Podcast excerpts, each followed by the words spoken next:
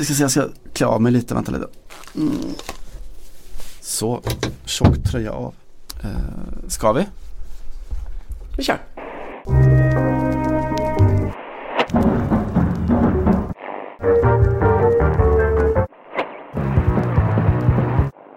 Sen jag lärde känna Bobby var han den första människan jag träffat som fick mig att njuta av att föra samtal på samma irrationella och oreflekterade sätt som en njöt av kaffe och att lyssna på hög musik. Han fick mig att skratta. Det där var ett stycke ur Sally Rooneys Samtal med vänner och eh, just det där oreflekterade glädjen i samtal. Ja, man träffar inte så många sådana människor i sitt liv. Eh, har man tur så träffar man ju en partner som är sån. Man kanske får någon som bästis.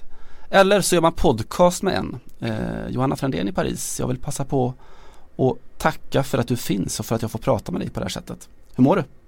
Åh, oh, varsågod. Tack själv. Jag mår bra. Vad roligt att få vara kaffet i ditt liv. Det är inte det sämsta. Nej, verkligen, verkligen inte. Eh, nej, det är fint eh, här i Paris. Eh, en dag eh, sent. Men vad gör det? Nej, vad gör det? Vi eh, gick igenom ett tekniskt eh, haveri helt utan egen förskyllan när vi spelade in igår och fördelen med det är att man alltid får en en ny chans i livet, eller ja man får nästan aldrig en ny chans i livet men eh, just i poddvärlden så, så fick vi faktiskt det. Eh, så vi får göra vårt, bästa. Fördelen med det är att vi har ju hunnit se i alla fall en vända Champions League eh, när vi pratar då här på onsdag morgonen och vilken vända det var. Säg, det var det? Ja, mm. visst, visst var det toppen? ja, men fördelen med att redan ha spelat in det här avsnittet är ju att manus så att säga sitter. Eh, nackdelen är att de där spontana glädjeyttringarna kan eventuellt låta lite intränade. Vi får, vi får väl göra vårt bästa helt enkelt. Eh, vi har helt eh, riktigt en ny, en ny Champions League-vända i ryggen. Det var ju en fin en igår. Det var ju faktiskt, eh, jag var mest fokuserad på grupp G, den där eh, PSG och eh, Napoli och Liverpool gjorde upp om de två eh, kvalplatserna. Och det var ju faktiskt helt öppet eh, ända till sista sekund får man säga igår i, i eh, den matchen som jag tittade på mellan eh, Liverpool och Napoli just. Men det var ju, fanns ju också en annan grupp som såg väldigt klar ut ganska så tidigt. Men där Tottenham vaknade till liv sent om sidor och trocklade sig vidare, eller? Ska man, kan man säga på något annat sätt? Man får nog säga så. Det känns lite, jag hade inte följde inte med Inters match eh, på det sättet men, men känslan var att det var ju rent manusmässigt perfekt för Tottenham att, att sådär vagga in Inter i en situation eh, där de då trodde att de kunde stå bevaka sitt resultat lite grann eller i alla fall inte ösa på med allt de hade eh, eftersom den poängen de hade eh, ju räckte eh, fram tills det var bara ett par minuter kvar där. Lukas Mora som vi har pratat om förut här eh, springer in med en kvittering på Camp Nou och ja, vill man hårdra det och göra den politiska tolkningen så är det alltså så att Tottenham gick vidare tack vare Lozano som gjorde mål för PSV och tack vare Bolsonaro. Eh, eller i alla fall eh, Bolsonaro-supporten Lucas Mora. Eh, vissa synder må vara honom förlåtna just eh, ja, idag. Jag kan säga att Liverpool gick ju också faktiskt vidare tack vare Bolsonaro för det var ju Alison Becker som stod för en superräddning på, eh, på i Miliks chans på 91 och 20 någonting var vi inne på i tilläggstid då. Eh, Alison Becker som också har kommit ut som Bolsonaro-aktivist är väl att ta i men i alla fall att han har lagt sin röst på honom har framgått i, på ett eller annat sätt i sociala medier. Så att eh, det var en eh, det var en seger för den brasilianska regimen igår. Just det, fint. Vi är väl unt. Eh. alltså ver verkligen. Ingen skugga ska falla över den och så vidare. Nej, så är det ju. Eh... Må bäste man vinna. Just det. Alison Becker förresten är väl, eh, har väl tagit klivet fram som idrottsvärldens mest framgångsrika Becker. Eh, känns det som. Boris eh, har det tyngre på sitt håll. Eh, Men inte så olika nu när jag tänker efter rent fysiskt. Han, han känns väl som att han kanske är en tyskättling. Eh, förmodligen, det brukar vara så med, med brasilianare. Att, eh, Som blir fascister. heter man sådär så, så har man väl något, eh, något brasilianskt eh, i ådrorna. Och eh, antingen det som det brukar vara i, i både Argentina och Brasilien att man har man ett tyskt efternamn så är man antingen eh, någon som har flytt från eh, en viss regim eller så fick man fly när den regimen föll så att säga. Eh, vi har inte gjort den, den eh, genealogiska analysen av Alison Becker. En duktig, en duktig målvakt är hur som helst. alltså jätte, jätteduktig. Mm. Jag stod faktiskt och lyssnade på honom efter eh, matchen mot PSG när de förlorade, det var i förra rundan. Eh, och då stod han i mixade zonen då och pratade med eh, brasilianska tillresta reportrar. Eller, ja, det är väl ganska många som finns i, i Paris som jobbar för brasiliansk media av förklarliga skäl. Då. Ni vet, vi har ju halva det brasilianska landslaget där. Och eh, man blir all, nästan alltid, i alla fall jag, konstigt nog, eh, lite tagen på sängen när eh, människor, eller kanske män, fotbollsspelare med eh, Alison Beckers uppsyn, alltså väldigt eh, europeisk, lite timid, ser liksom nästan lite nordisk ut sitt skägg och står och, och flackar med blicken och pratar den här brasilianskan som är så, så livsglad och sensuell. Mm. Och, eh, det är så otrolig, fortfarande en otrolig eh, kulturkrock på något sätt. Jag, vet, jag hade ju själv helt bisarra förväntningar på Brasilien första gången jag eh, hamnade där. Det var Confederations Cup 2013. Och vi klev av planet i eh, Rio och så fick jag frågan eh, om jag skulle till integrationskön eller om jag hade brasilianskt pass. Alltså man, mm. det är ju två olika eh, sådana här köer man ska genom passkontrollen. Eh, och, då, och jag tittade på den här brasilianska passkontrollanten och sa vad, vad tror du? För jag tänkte så här, det, alla ser väl att jag inte är brasse. Mm. Men så är det ju verkligen inte. Och det är ju faktiskt nästan det roligaste med det här landet. Att eh, även om fotbollsspelarna som slår igenom och många av de som är kända från Brasilien kom, det är ju fotbollsspelare som kommer från eh, lägre klasser som väldigt ofta är eh, mörkhyade eh, eller i alla fall eller tillhör en ursprungsbefolkning och så vidare. Men Brasilien i sig ser ju ut precis hur som helst tack vare då eller på grund av de här inflyttade européerna som av olika skäl och olika regimer har kommit, eh, tagit sig hela vägen dit.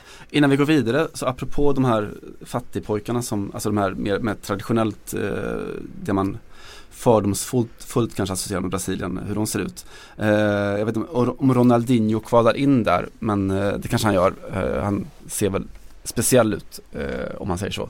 Men eh, innan vi går tillbaka till Champions League-diskussionen ska vi bara notera att han han är illa ute i skatt, någon sorts skattehärva eh, såklart. Eh, och jag såg nu i veckan att de hade konfiskerat det då, eftersom han hade, hade liksom inga pengar på kontot, så hade de istället konfiskerat saker hemma hos honom, bland annat hans konstsamling. Eh, och då gick man såklart in och kollade vad, vilken sorts konst det var som Ronaldinho ägde. Eh, och om du får gissa, var det bra konst, var det begränsad konst eller var det ganska förfärlig konst? Vad skulle du tro?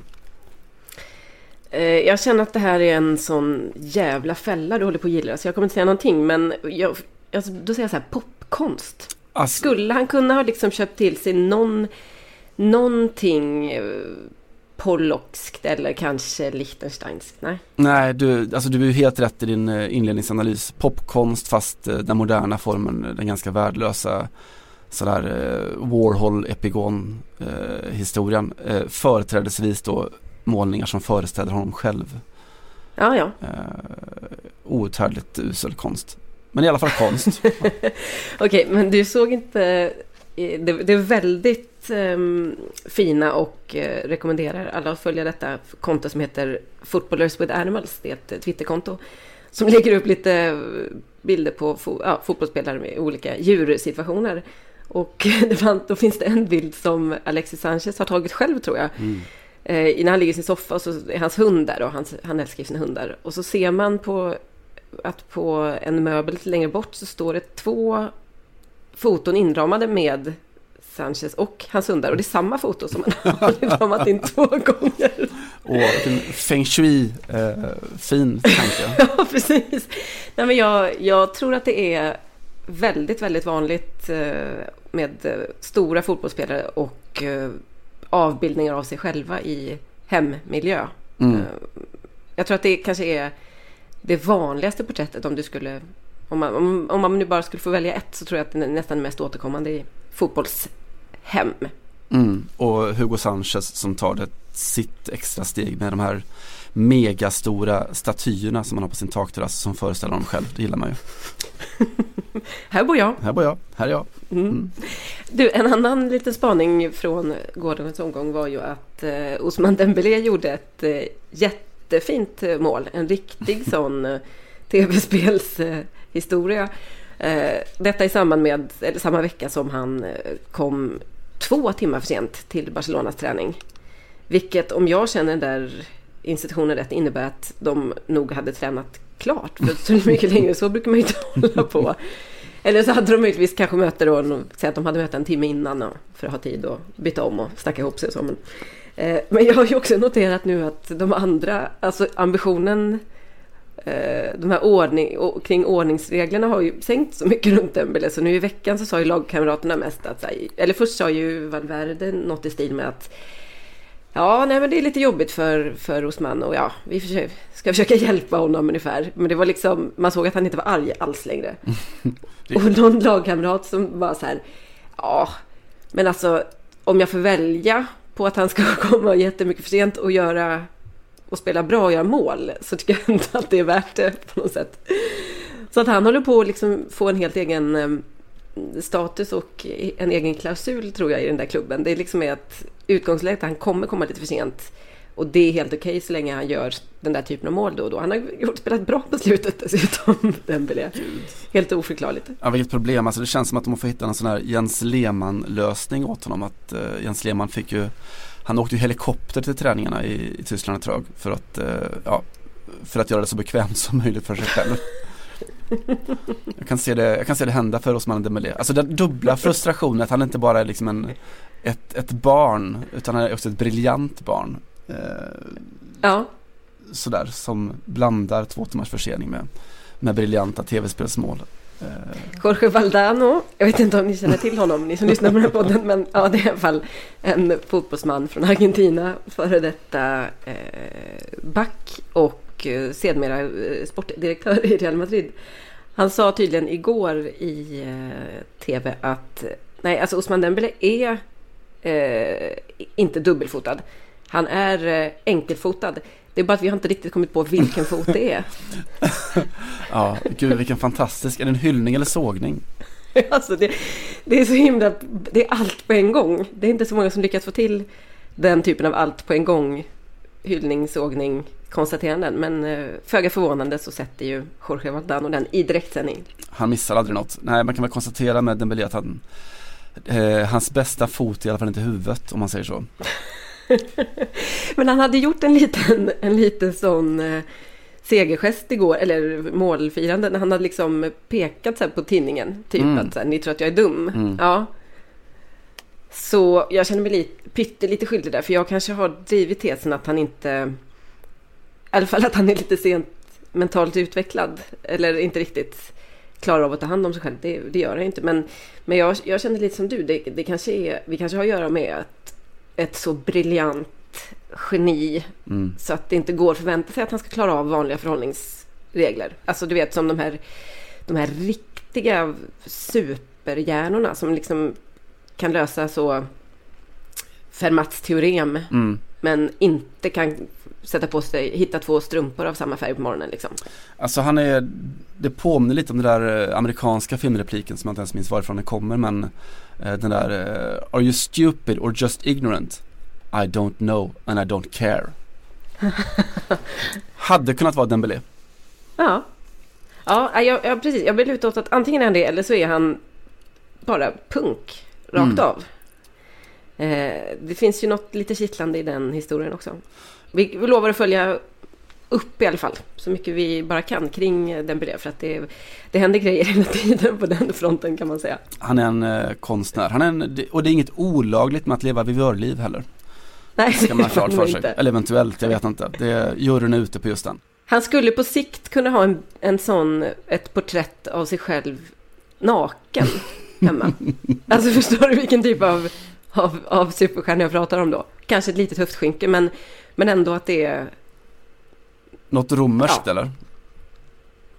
Ja, ja. exakt. Mm. Någonting sånt. Med någon, någon jävla treudd i handen. Mm, gud vad fint. Mm. Eh, I sin högra eller vänstra hand, oklart vilken. ja, precis. Vet inte. Mm. Säkert. Mm. Men i alla fall, alltså, man är väl i, någon sorts position nu att så här börja halv mini-summera eh, gruppspelet och alla lag är inte vidare men alla bra lag är vidare. Eh, Mm. Och, och väl ska att den bara passerade obemärkt. Eh, vad, vad, vad tror du liksom, vad, om vi kollar på hela hösten sådär, vad, vad, vad tar vi med oss därifrån? Eller vad tar du med dig därifrån? Nej, alltså som du säger, alla, nästan alla lag man någonstans trodde skulle lösa det har ju gjort det. Eh, jag slås väl lite av att det inte är något lag som har liksom imponerat ihjäl mig. Mm. Eh, gud vilken, det lät lite syntaxerror där, men ja, ni fattar vad jag menar.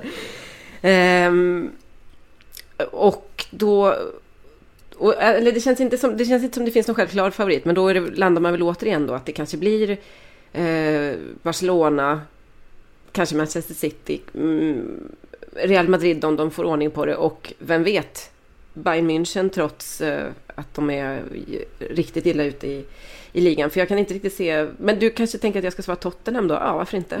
Eh, Är det- jag kanske säger ja, eller PSG. Eh, helt enkelt. Nej, jag tycker det är lite svårt att, att, att känna sådär att det här laget är, har, ligger liksom i vinnarhålet eller så nu. Utan det, möjligen att det kommer kunna bli ganska så jämnt och lite ovisst under eh, åttondelsrundan. Och det är ju alltid roligt.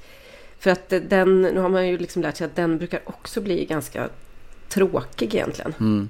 Nej men det är alltså för att ta din, din travmetaforik i hamn, hamn, hamn så känns det lite som att det är väldigt många av de stora liksom jättarna som är okörda som de säger i travet. De kommer in, i, in på andra varvet och är, är helt okörda och sådär. Eh, Mm. Och mycket någon form av identitetskris som pågår. Alltså, av de mer identitära lagen om man kan säga så så är det väl egentligen bara alltså City med sin Guardiolaismo som är som går väldigt eh, bra. Eh, det nya, ny, ny, nya Ajax är jag också så här barnsligt imponerad av. Som man, det är en sådär konstant pågående förälskelse. Att det kommer alltid nya 18, 19, 20-åringar därifrån som är ännu bättre än den förra generationen. Eh, och eh, på din bakgård också med eh, Kinesios nya Lyon.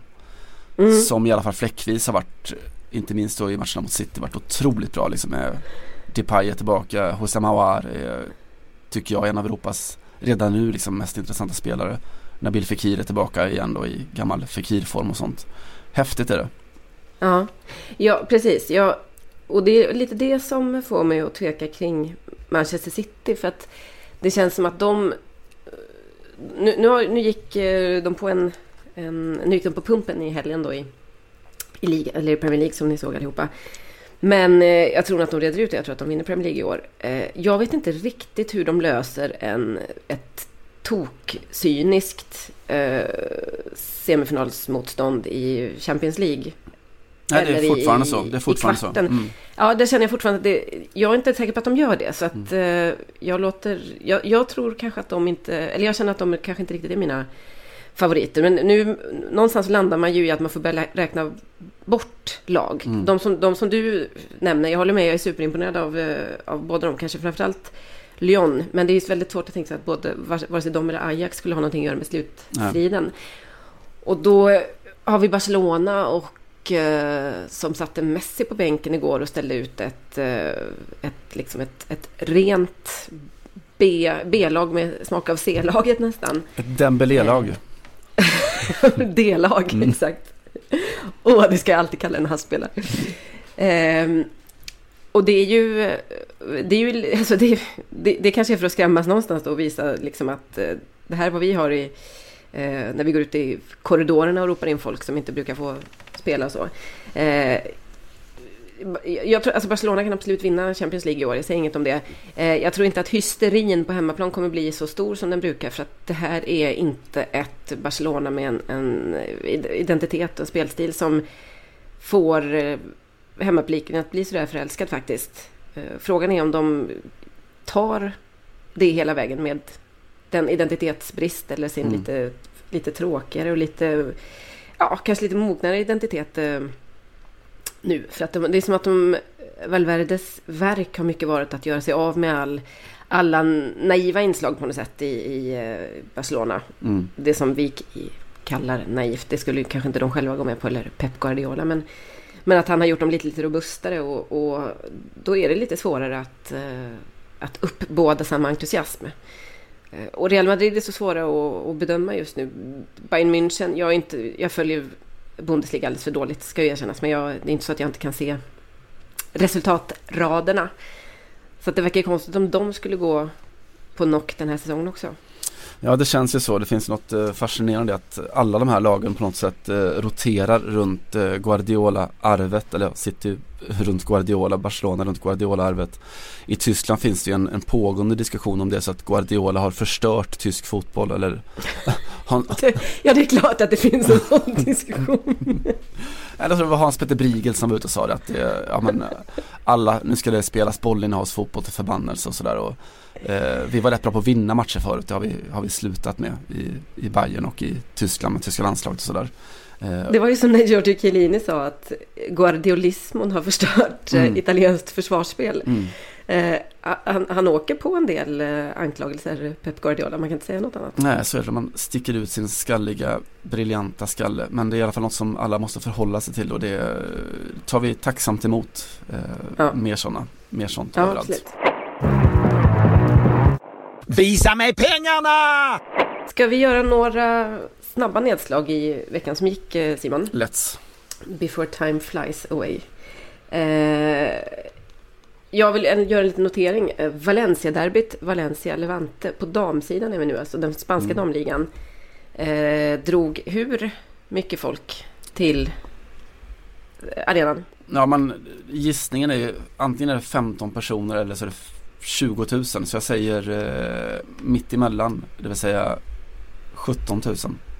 Ja, 20 198 eh, personer var och såg derbyt mellan Levante och Valencia. Mm. Som hade då jobbats upp och snackats upp eh, såklart på förhand. Jag tror att det var gratis inträde också. Mm. Eh, men inte desto mindre så var det faktiskt eh, sexan och åttan som eh, möttes. Eh, någonting sånt tror jag i, mm. i, eh, i den spanska damligan. Och eh, en inramning som eh, inte har setts tidigare i alla fall på den här eh, nivån. Vi lägger till lite 0-0 blev det. Ja, vi lägger till lite förra veckans diskussion om att eh, det faktiskt händer saker i, i spansk eh, damfotboll. Eh, och det, är inte, ja, det, gör ju det. det är inte så som att, att kompetensen inte finns, att det inte finns unga tjejer som spelar. Men nu verkar det som att de också får lite stöttning, support och lite intresse också med VM-guldet på U17-sidan i mm. färskt minne såklart. Mm. Och lite uppbackning medialt också så att det är häftigt. Mm.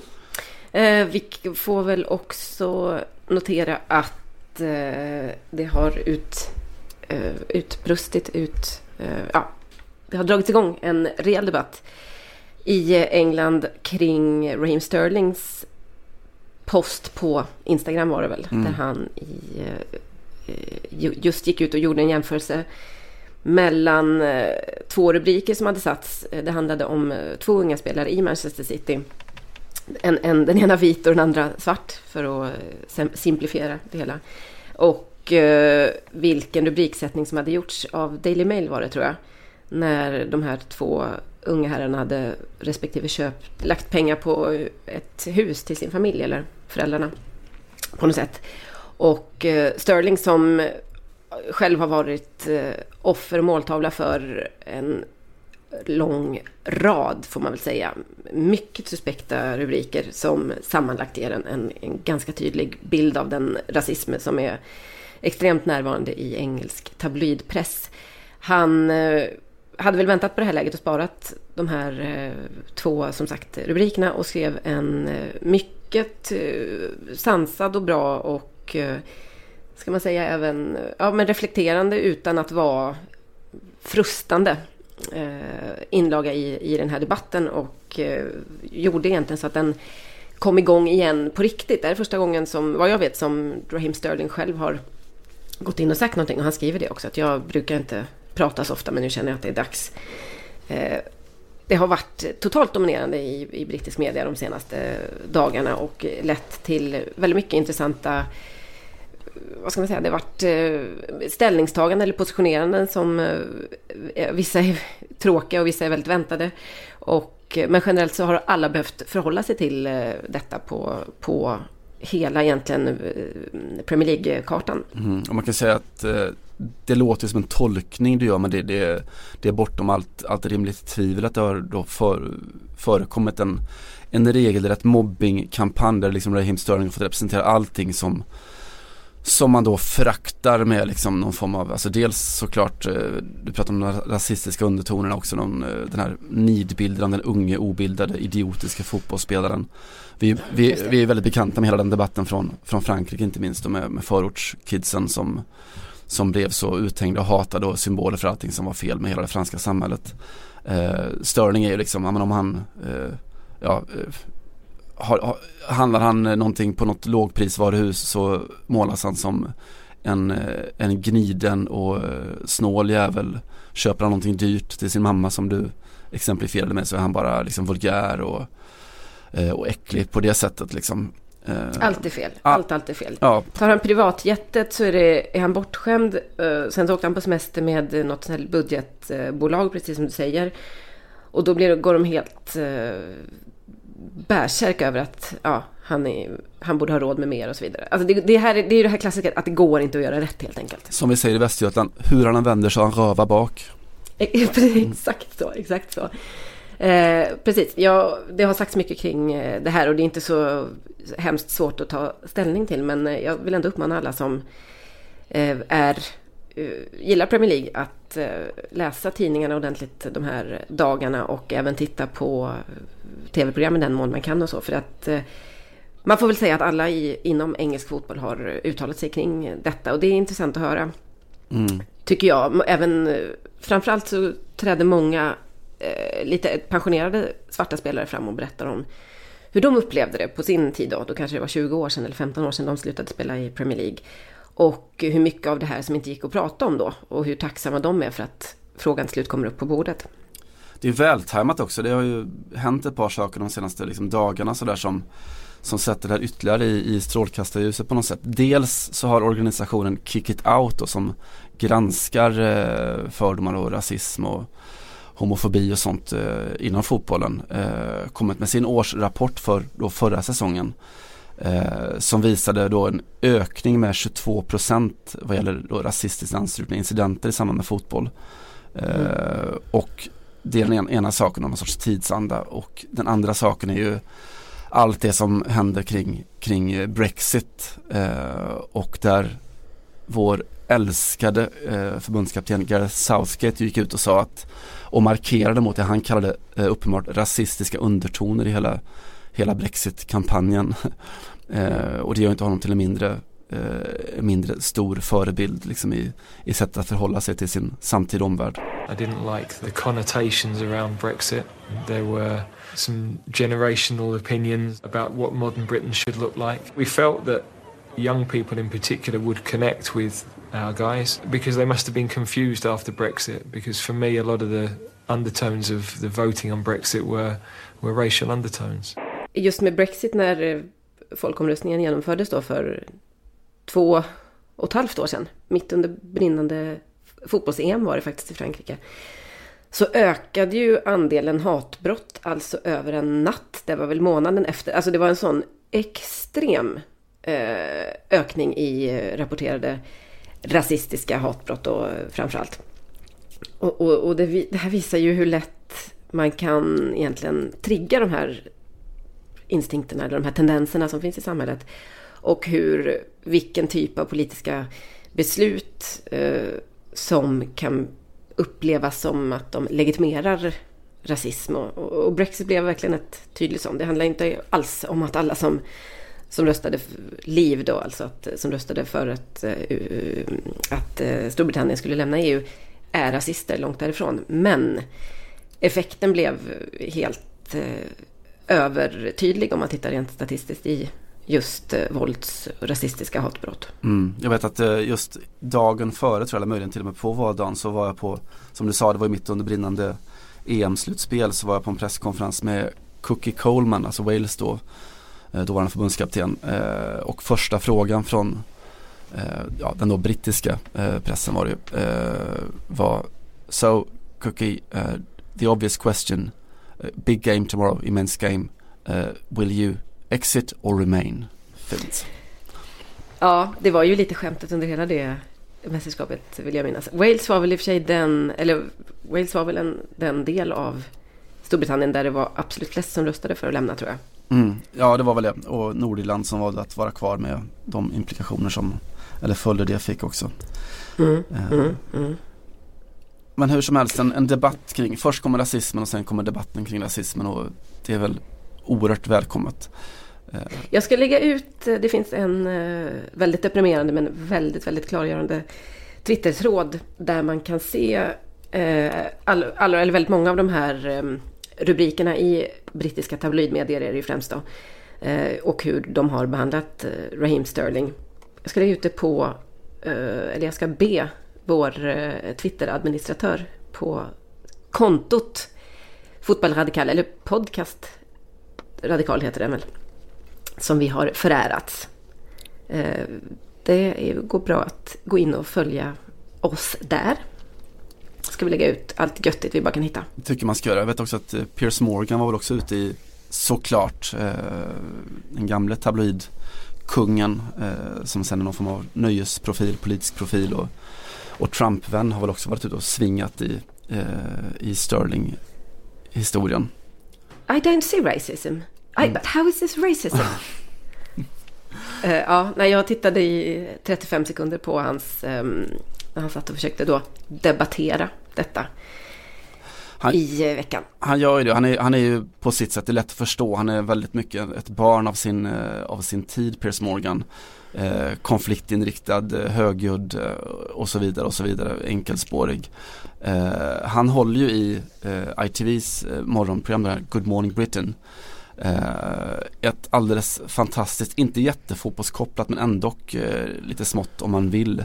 en briljant sån diskussion i, i somras någon gång när Eh, Ash Sarkar eh, var gäst. Eh, Ash Sarkar, en vänster Eh, profil i det engelska medielandskapet. Jag kan bara för skojs skull, för att ni får, så att ni får en bild av henne, eh, referera till hennes eh, Twitter bio, säger man så? Bio, hennes presentation där.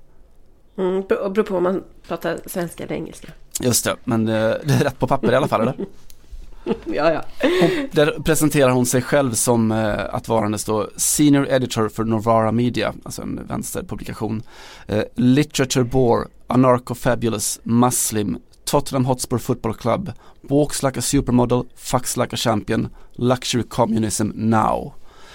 Eh, det är Ash det, hon är eh, lysande underhållande och en, en eh, otrolig provokatör. Eh, som då satt i eh, just Good Morning Britain i somras för att prata om, eh, det var när, när Trump eh, var på väg in eh, på någon form av statsbesök eh, i London och det var ju stora protestmarscher då, enormt stora protestmarscher. Eh, vilket Piers Morgan eh, fick honom att se rött, han fattade inte alls varför man ska protestera mot mot Trump när man inte hade, det inte alls varit lika stora protester mot eh, Barack Obama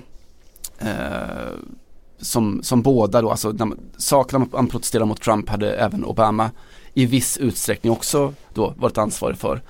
Eh, Ash Sarkar eh, satt där som gäst eh, och Piers Morgan går väldigt, väldigt hårt åt henne. Eh, och Ash Sarkar försöker förklara att men jag, jag försvarar inte Barack Obama, inte på något enda sätt liksom. Jag eh, är inte alls i hans, eh, hans ringhörna.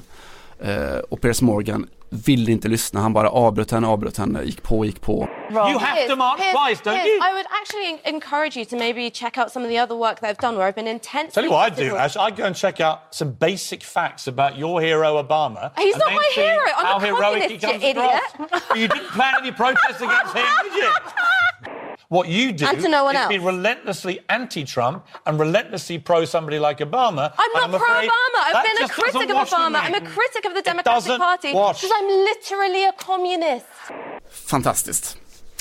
Det, ska vi nämna för eh, så att säga transparens och eventuell jävsituation att eh, du sa att hon håller på Tottenham. Piers Morgan är ju en Arsenal-supporter så att det här kan ju också ha varit en debatt om någonting annat. Eller det kan ju, vi, vi kan inte utesluta att den rörde sig på flera nivåer samtidigt i alla fall. Vi får uh, göra det ett jobb för den psykoanalytiska soffan, vad det lider. I'm literally... Ready to pop the question? The jewelers at BlueNile.com have got sparkle down to a science with beautiful lab-grown diamonds worthy of your most brilliant moments. Their lab-grown diamonds are independently graded and guaranteed identical to natural diamonds, and they're ready to ship to your door. Go to BlueNile.com and use promo code LISTEN to get $50 off your purchase of $500 or more. That's code LISTEN at BlueNile.com for $50 off. BlueNile.com code LISTEN. Kommunist.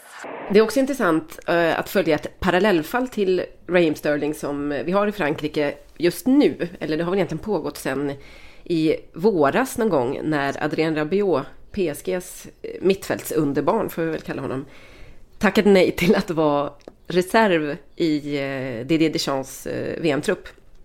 Jag minns detta, han skrev ett... Good call Adrian, good call. det, var riktigt, det var riktigt bra gjort. Han, han, skrev att det var liksom inte riktigt hans grej att, att, vara, att vara reserv. Eh, det här var inte det första som hade Alltså det fanns en hel del eh, tecken kan man säga från tidigare på att Adrian var ett eh, en, en bortskämd snorunge om vi ska tala klarspråk. Men det här gjorde ju att Didier Deschamps på sitt väldigt eh, lugna och sammansatta sätt förklarade att, eh, att Adrians tid i landslaget eventuellt nog var över. eh, han har inte kallat honom sedan dess till eh, något landslagsuppdrag i alla fall. Och eh, det, det, var, eh, det har följts upp då under hösten med att eh, Rabiot inte har förlängt sitt kontrakt med PSG. Det går ut i sommar och mycket tyder på att han kanske får lämna klubben nu under vinteruppehållet då för att, de ska kunna, för att han inte ska gå gratis helt enkelt. Rabiot har blivit utbuad på Parc des Princes. Det tog ett tag men det har han blivit de senaste matcherna. Just på grund av det här. För att det är så uppenbart att han är besvärlig jobbig, bortskämd. Nu hade han krävt samma lön som Mbappé till exempel, eh, sägs det. Ja. ja. Men det är, och det är liksom en sån, eh, det finns ju en sån lång fransk tradition i att skriva om det man upplever som bortskämda snorungar som inte kan bete sig, som inte har koderna, som inte respekterar laget och så vidare. Förutom att de fram till nu alltid har varit invandrarkids. Och då är det som att Adrien Rabiot är någonting helt annat. Det går, det går liksom inte att sätta in honom i, eh, i den här sammansatta bilden eller traditionen och förstå att det här, alltså att det, det handlar om samma sak. Det är samma typ av beteende. Det kanske till och med är så att Rabiot är extra eh, jobbig eller extra krävande eller har, har en ännu mer orealistisk självbild än många av de här andra som vi har pratat om då genom åren. Anelka, mm. Evra, Ribéry. För att han kommer från en liksom etniskt fransk, parisisk, eh, övre medelklassfamilj som är... Ja, alltså bakgrunden är så städad. Så att han måste nästan behandlas eller tolkas på något annat sätt. Alltså det här är bara ett utslag av honom själv. Det finns ingenting i hans eh, uppväxt eller sociala miljö eller någonting som skulle kunna ha, ha lett fram till det här. Ehm, det är också en, en form av, ehm, det är inte omvänd rasism utan det är en form av, eh, ska jag säga kanske ett, ett, ett, ett bevis på hur mycket invandrarkillar inom fotbollen alltid får representera eh, förorten och en kultur eller flera olika kulturer som inte anses stå kompatibla med det franska eller med det tyska eller med det svenska, eh, med Zlatan till exempel då, eller eh, med det brittiska om vi pratar med, om Raheem Sterling. Men Eh, Men i, utan det är bara en individuellt dåligt beteende hela tiden när, när en sån som eh, Rabiot går bort sig gång på gång på gång. ska man hitta en struktur i just fallet Adrian Rabiot så är det väl att där förklarar man det snarare med att, eh, med att det är hans mammas fel som är så extremt närvarande i hans karriär med hans agent och allt det där. Mm. Så att ja det, det lirar ju ganska väl med, med samtidsandan sådär att det är det inte innan... Blattarna eller kvinnorna, eller kvinnorna. det är fel på. Exakt mm. så. Ja, Tryggt precis. och säkert. Det är aldrig i alla fall den vite, unge, briljante mannen. Gött.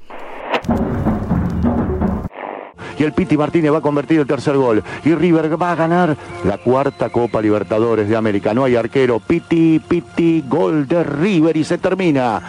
Gol de River. Gol de River Play. Vad har hänt mer då sen sist? Vi har ju eh, spelat en eh, Copa Conquistadores. final. Till slut, finalmente så blev det ju en, en final också. Eh, den, River blev ju, River Plate blev mästare till slut, 3-1 mot Boca Juniors eh, i, i Madrid på andra sidan jordklotet såklart. Eh, och det känns som att vi har pratat om den här matchen i ja, ett par år åtminstone. alltså det blev ju ett anti, det här blev, det här blev ju ett Rejota-klimax. Man kan inte säga något annat. Bejota-klimax på spanska eller?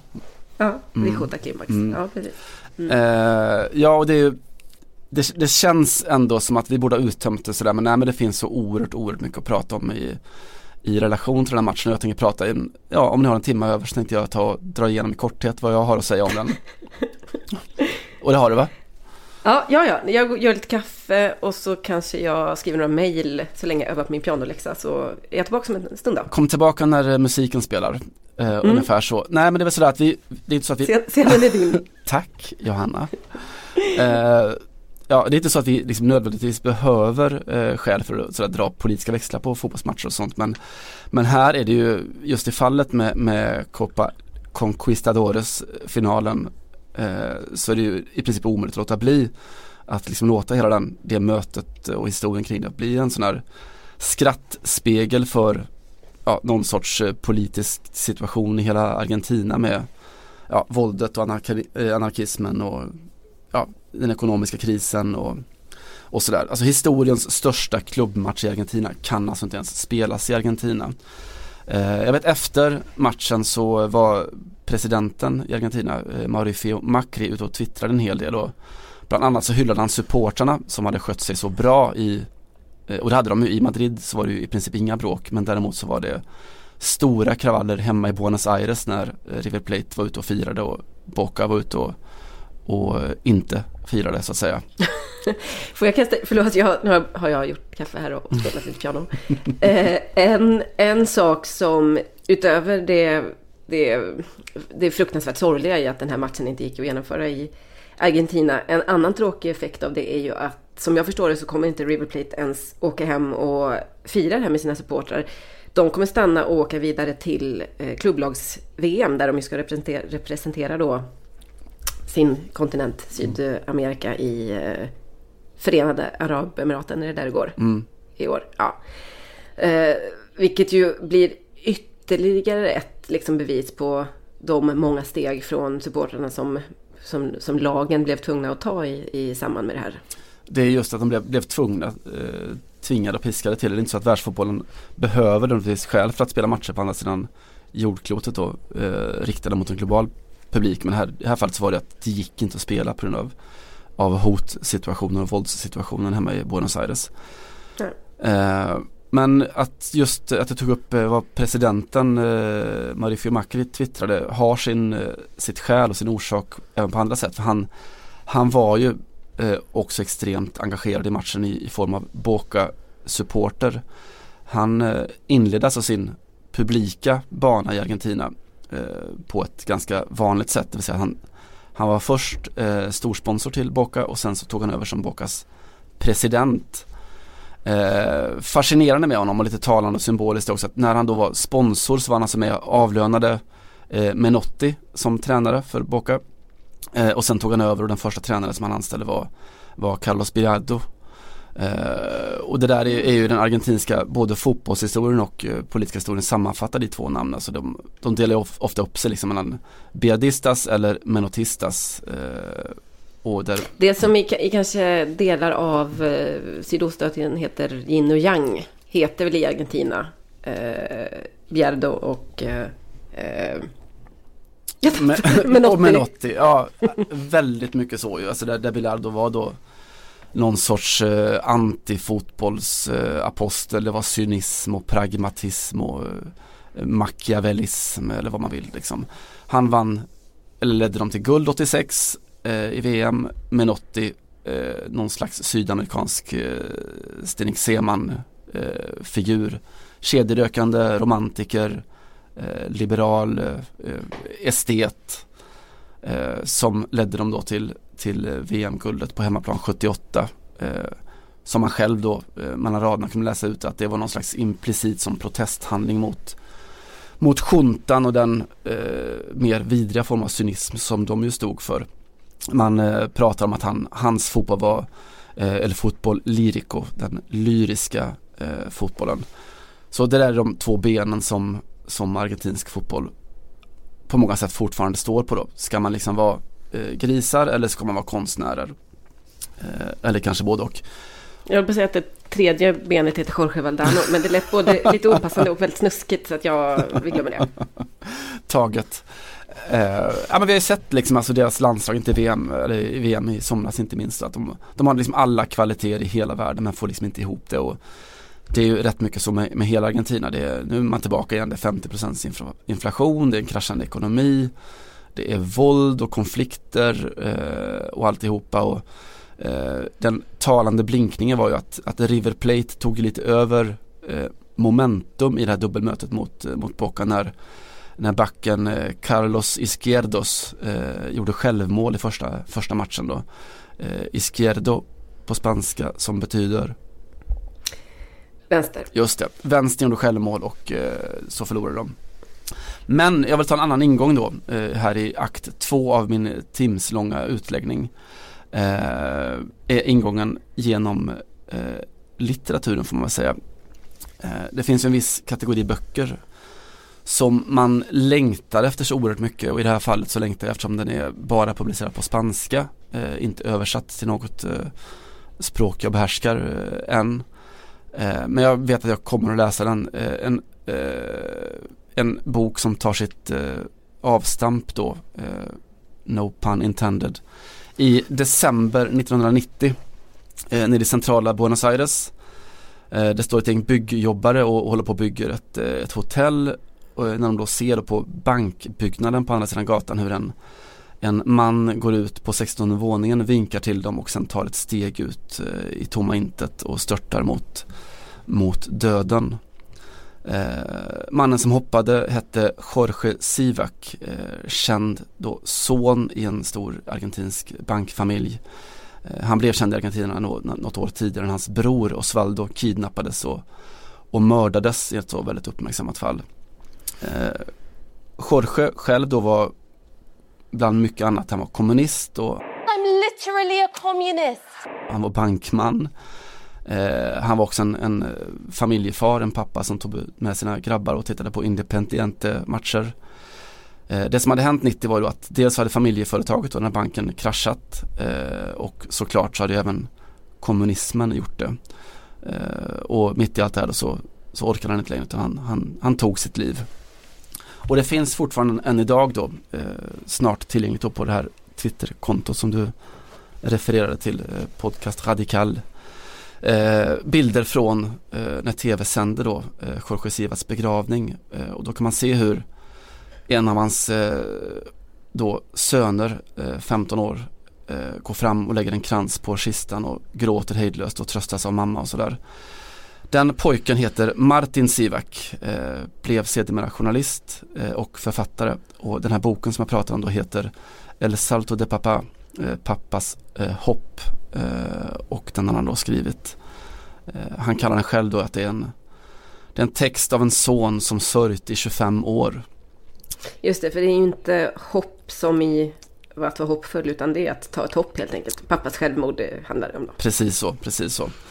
Eh, och i boken då så forskar han då dels i pappas liv med massa intervjuer med människor som stod honom nära. Eh, men också med hela det här framväxande moderna Argentina som fond och bakgrund. Eh, ja, han berättar liksom om, om fotbollsmatcherna som de gick på och han berättar också om det här då, det omöjliga politiska läget, om våldet och ekonomin.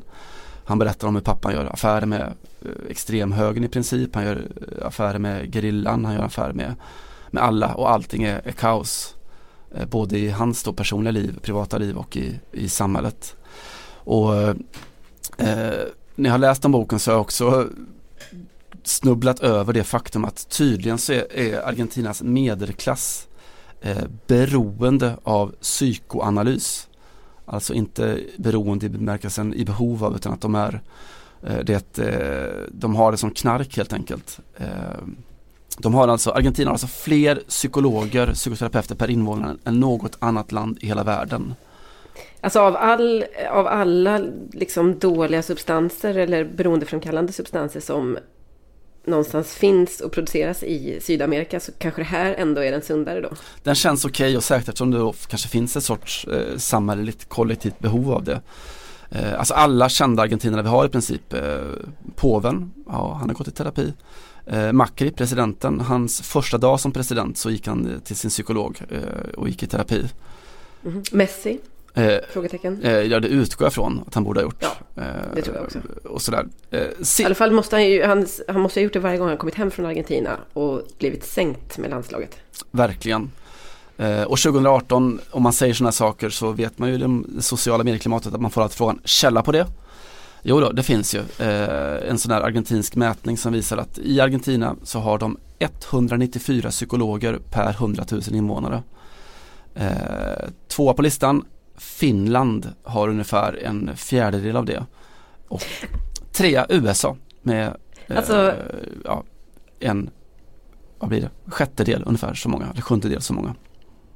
Vad, jag menar, den absolut mest nödvändiga eh, parallell att dra här måste ju ändå vara att Argentina och Finland etta, tvåa, de enda två riktiga tangoländerna. Ja. Det känns ju mycket relevant. Jag vet inte på vilket sätt men jag, jag vet bara att... det känns relevant på alla sätt men jag, låt mig återkomma i exakt varför. Men det, det, måste ju ändå vara, alltså tango kanske är ändå den mest psykoanalytiska dans som finns. Alltså det, det är i alla fall den mest, den mest eh, dramatiska och och eh, kanske komplexa mm. Eh, uppgörelse med eh, till exempel motsatta könet. Väldigt mycket, så jag pratade i, igår faktiskt med, med, med Mikael Dahlén, alltså ekonomiprofessorn som också är kolumnist i Aftonbladet eh, som berättade om hur han i, i Finland hade, vi pratade om hur man förhåller sig till katastrofer i olika länder.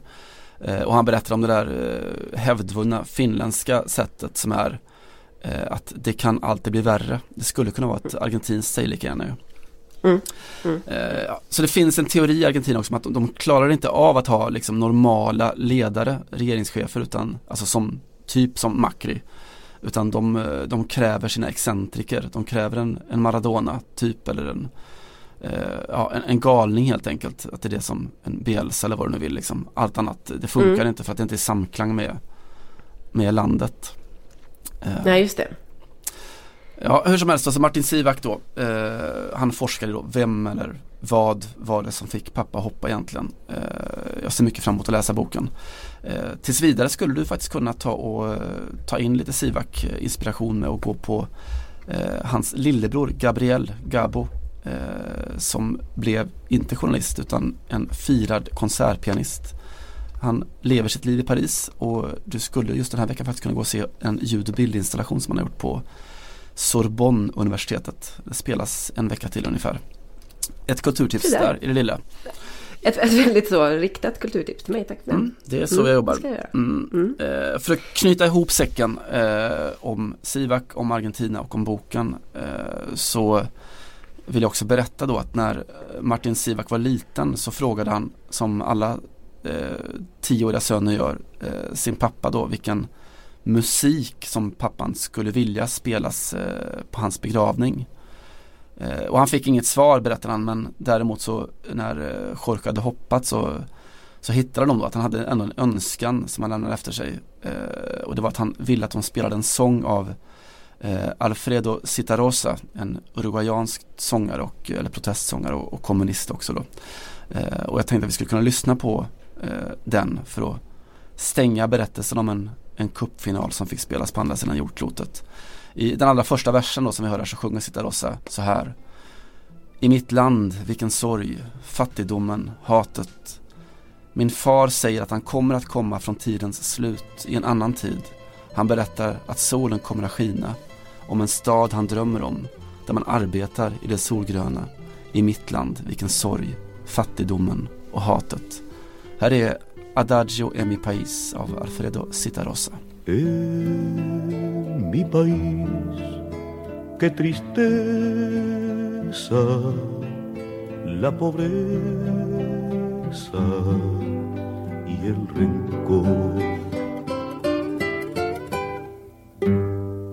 Dice mi padre que ya llegará. Desde el fondo del tiempo otro tiempo y me dice que el sol brillará sobre un pueblo que sueña labrando su verde solar. Vi kan väl också bara konstatera att eh, Copa Libertadores-finalen nästa år enligt eh, alla reklamskyltar och utskick och beslut såklart som har fattats ska gå i På Mars. Santiago. Nej då, ska gå i Santiago. Eh, och det här är, är ju antagligen ett beslut att matchen ska spelas i Chile. Men kan såklart också i all sin luddighet innebära att eh, det finns en utväg om man vill spela matchen i Santiago de Compostela till exempel i eh, norra Spanien. Det är eh, smart tycker jag av ledningen eh, kring den här turneringen att de har, att de har börjat vad ska man säga, reservera sig lite grann eller i alla fall ha, gardera sig för olika eventuella utvägar. Ja, fiffigt ändå. Mm. Machiavellis det också. Eh,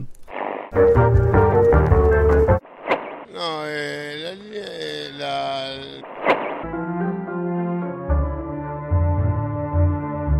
Ja, lite tungt, uh, tung argentinsk tango. Jag ska inte, absolut inte lätta upp stämningen på något sätt, men jag ska ta ut en profil i alla fall. Det har ju avslöjats i veckan, slutet på förra veckan var det väl, att det afghanska damlandslaget i fotboll eh, har utsatts för eh, sexuella övergrepp från eh, högre ort, får man säga. Det är eh, utsedda tränare och hela vägen upp till eh, ordföranden eller presidenten i det afghanska fotbollsförbundet som är anklagade för detta och en rättsprocess är, är inledd. Eh, jag tror att han faktiskt är avstängd eh, tillfälligt eller tills vidare. Ehm, och det här kom fram i en eh, stor intervju med The Guardian. Det är faktiskt den före detta landslagsspelaren Khalida Popal som också jobbar för kvinnors rättigheter som gick ut och berättade om detta. Och eh, det ska handla om en hel eh, rad av övergrepp. Hela vägen från eh, vad ska man säga, alltså lättare inom parentes eh, förnedrande beteende till eh, våldtäkt. Och eh, en gigantisk, kan man väl säga, eh, skandal eller rättsskandal som håller på att, eh, att rullas upp i ett eh, land och ett landslag såklart som lever väldigt mycket på, eller där kvinnor lever väldigt mycket på nåder överhuvudtaget. Det visar, tycker jag, vikten av att Eh, det som vi pratar om, att, att våga anmäla och så vidare. Eh, det är ju lätt att säga i en, i en svensk eller europeisk miljö kanske. Och, eh, även där är det, är det ofta väldigt svårt för att det är ju inte ovanligt att offer och förövare står i en beroendesituation. Här är det verkligen fallet, men Khalida Popal hade hoppat av landslaget, eller slutat spela i alla fall, och håller nu på att sätta ord på det som ser ut att bli den kanske största övergreppsskandalen in, inom eh, fotbollen som vi känner till. Hon är veckans profil för min del. Den sortens eh, tystnadskultur och skräck eh, finns inte i Sverige som eh, Horace Engdahl skulle sagt. Nej, det gör inte det. Mm. Eh, en lättare liten eh, eh kvinnoprofil, kvinnlig profil eh, bidrar gärna med. Och vi pratade om, om tysk fotboll förut och eh, gör man det så är det svårt att komma runt. Eller ja, det är jättelätt att komma runt men låt oss låtsas som att det är svårt. Stefan Kiesling, eh, gamle Bayer Leverkusen-ikonen som ju slutade en lång och eh, framgångsrik karriär i, i våras efter förra säsongen. Eh, vilket gör att han kan berätta lite saker, hemlisar och så från sin karriär och det har han gjort. Eh, nu i veckan så berättade han bland annat hur det gick till med försäsongsträningen Eh, nu för tiden så är det ju rätt så hårt för fotbollsspelare att de, de är ju aldrig riktigt fria sådär. Även om de är iväg på semester så kan klubbarna mäta hur de, att de inte liksom förfaller helt eh, med liksom olika monitorer och pulsmätare och allt vad det är. Eh, och Kiesling berättade hur han brukar hantera det att ja, jag, jag skötte väl min träning och sådär men eh, det var inte så att jag gjorde allting som de bad mig om. Utan eh, ganska ofta så lät jag ju min fru Norina ta på sig den här mätaren för hon är rätt sportig, så fick hon gå ut och köra lite intervaller. Är det då, är det motsvarande Alexis Sanchez sätter så pulsmätaren på, på sin hund? och jobbar upp sina transfersummor. Ja, jag tror att man kan nästan utgå från det. Ja. Uh, I alla fall så känns det som att vi har fått en, en ny favorit-wag där i, i Norina Kiesling. Hon ja. uh, gjorde jobbet så att säga. Det är trångt på tronen men uh, jag tar in henne absolut. Mm, förtjänar hon. Mm. ska vi kanske ta, innan vi väver ihop allt, kulturtipsa lite som vi brukar? Ja, det känns ju verkligen inte som att vi har fått några som helst kulturtips under det här eh, programmet. Så att, kör på. I'm gonna. Och lite i Kieslings anda så tänker jag vara lite halvlat och eftersom jag började att prata eh, om eh, Sally Rooneys samtal med vänner så tänker jag också tipsa om den. Den eh, kom alltså i, i fjol. Den är ju såklart redan väldigt uppmärksammad och så men jag vill säga att missa inte att läsa den. Den är Eh, den är redan uppmärksammad men den är ändå, ännu inte nämnd i podden för nu så att du kanske riktigt tar fart. Jag tror det. Ja men två, tre läsare till eh, den är i alla fall värd. Eh, skriven på sån här extremt eh, fjäderlätt, eh, kul eh, engelska. Hon är väldigt ung, Sally Rooney, väldigt, väldigt, väldigt begåvad och den är en en briljant skildring av eh, både relation, relationer, relationsekonomi, man kallar det så. Om, eh, och också med en, en briljant dialog eh, som jag är helt säker på är mycket bättre att, att läsa på originalspråk om man nu har, har det i sig. Eh, och sådär. Men den är ja, hög tankemässig densitet och eh, väldigt, väldigt lätt och fint skriven. Eh, jag kan, när jag ändå är igång, eh, läsa ett litet stycke till för att eh, blicka tillbaka mot Argentina och depressionen där och eh, ett svar som ett allmängiltigt svar på varför vi egentligen mår så jäkla dåligt. Sally Rooney skriver så här. Jag visste att Bobby hade vetat vad man borde säga i ett sånt här läge eftersom hon hade mycket att säga om psykisk hälsa i det offentliga samtalet. Jag sa, Bobby menar att depression är människans sätt att reagera på senkapitalismens villkor. Det fick honom att le. Där har ni det. Varför mår vi kass? Det är senkapitalismens fel.